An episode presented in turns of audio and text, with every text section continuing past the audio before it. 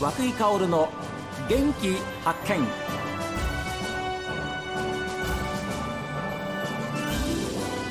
おはようございます。和久井薫です。和久井薫の元気発見。一日の始まりは私が発見した北海道の元気な人と出会っていただきます。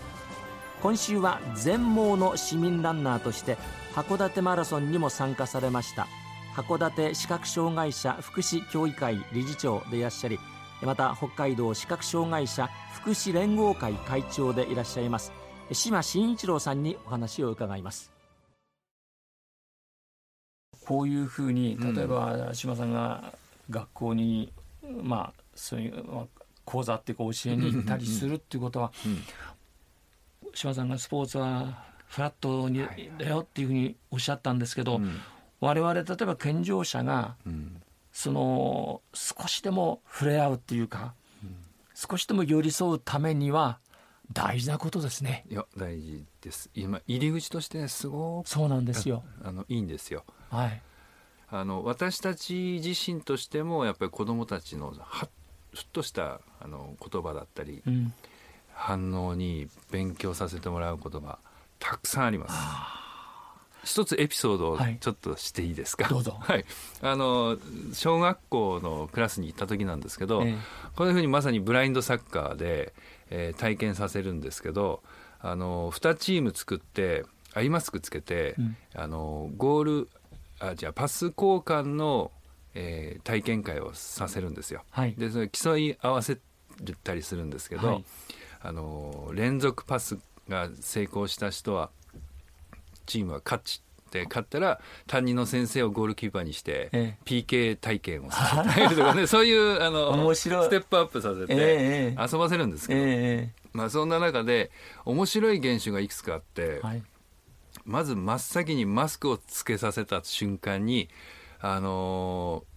ー、えー、無理無理無理って声が一斉に出るんですよ。うん、でも、はいはい、そのあのマスクをつけた瞬間にコミュニケーションが始まるんですよ。なるほど。周りと自然に。うん、でじゃああの体操するとかサッカーのボールか蹴り合うからわー作ろうって言ったらそんな無理無理って言うんだけど次の瞬間にみんなあのそれぞれ工夫して声かけ合ったり、うんはい、手つないだり、はい、距離取り合ったり、中にはあの足踏みして自分の位置を教えようとしたりとかね。あ。の本当に発想の柔軟さっていうのはね、うん、勉強させられるんですけど、えーえーと、ある小学校でやった時に、あのまあ、3分ぐらいそのグループで輪を作る時間を作らせて「うまくできたと思う?」って言ったら「うん、できたと思う人?」って言ったら「はい」って手上がる、ええ、よしじゃあそれどのぐらいできたか見てみようっつってマスクを取らせるんですよ、はい、そしたらもう体育館中大笑いですね、え、あっちこっち向いて。あっちこっち向いて、うん、全然綺麗な輪なんてできたことないんですけど、でもねみんなが協力して見えないことがきっかけで、えー、普段話あ話したこともない人も子どもたちも当然いるだろうし、はい、中にはコミュニケーションの苦手な子もいますよ。はい、でもそういう例えばその中にマスクをつけた状態で仮にクラスメイトに車椅子の子供たちがいたとしたら、はい、きっとその子たちはその子を中心に綺麗な輪を作ろうとしたと思います、はい、さらにはそこに例えば耳の聞こえない、うん、まあ、マスクつけましたから目も見えないし、はい、耳も聞こえないっていう子供がいたとしても、うん、きっとその子を中心にその子を置き去りにすることなくね、はい、あの綺麗な輪を力を合わせて作ろうとしたと思うんですよ。うん、そういうことでコミュニケーションもしっかりですけど、やっぱりできることできないことってみんな違うのではい、でその子の特徴ってのはお互いクラスで分かってたら、えー、足りないとこがもしあったとしたらみんなでその環境の中でね、はい、力合わせだと思うんですよ。ですね。うん、今年の4月の後半でしたかね私あの函館取材でお邪魔した時にちょうどあの志麻さんとちょっとのお時間お会いすることができましたんですけれども、暗所 CCMA そうなんです。体験会が明日あるんですよというお話でしたよね、うん。うん、あの YouTube のチャンネルで動画、はい。はい、あの出してもらったんですけど、ええ、あの本当にえーちょうどね五稜郭公園が満開な時だったんですよ。ああ時期的に。じゃあええ。そうですねチリで。えっ、とその五稜郭公園大体 1.、まあ、2キロ弱ぐらいあるんですけどぐるーっと歩いて回ってはい。半分ぐらい進んだところで日没を迎えたんです、ああまあ、すそういう演出っていうか時間配分で、ええ。ースタートしたんですよ、はい。最初半分は、えー、と何も明るいので自由普通に歩けているえ人が、あの弱視ではあるんですけどね、え。うん、一人でも歩ける人がその時間日没の時間を境にええ。ピタッと動けなくなっちゃうんですよ。っていうそのタイミングを見計らって、ええ。この暗所視支援メガネを、まあ、3台ぐらい出して、うん。みんなでけ体験して歩いてみようはい。ということをやったんです。もう言葉にみんななってなかったですね。うわあ。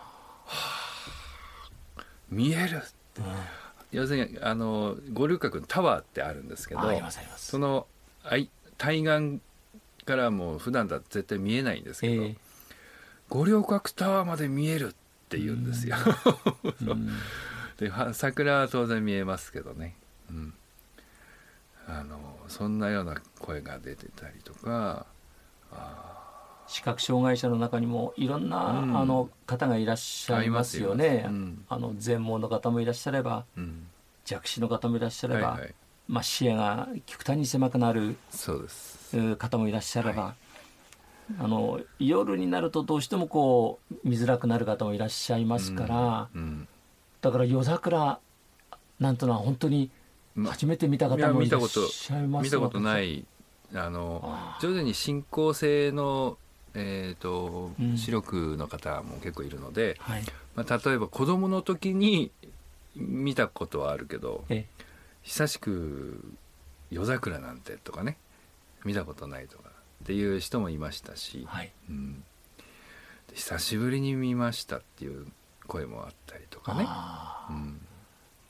であと他のお体験談ではーはい。あのー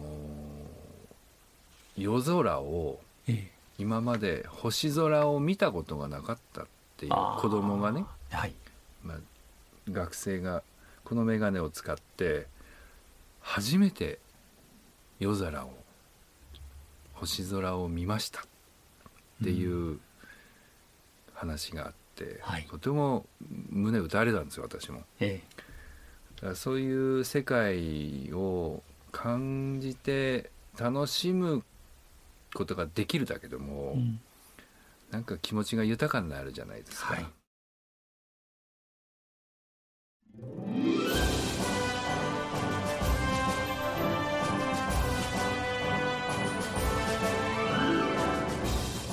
暗所視支援メガネをつけて五稜郭公園の夜桜見物。本当にあの皆さんですね長い間、えーそんな夢思いを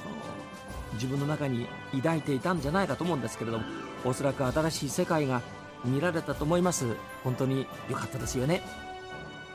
さあ今日も一日健やかにお過ごしください。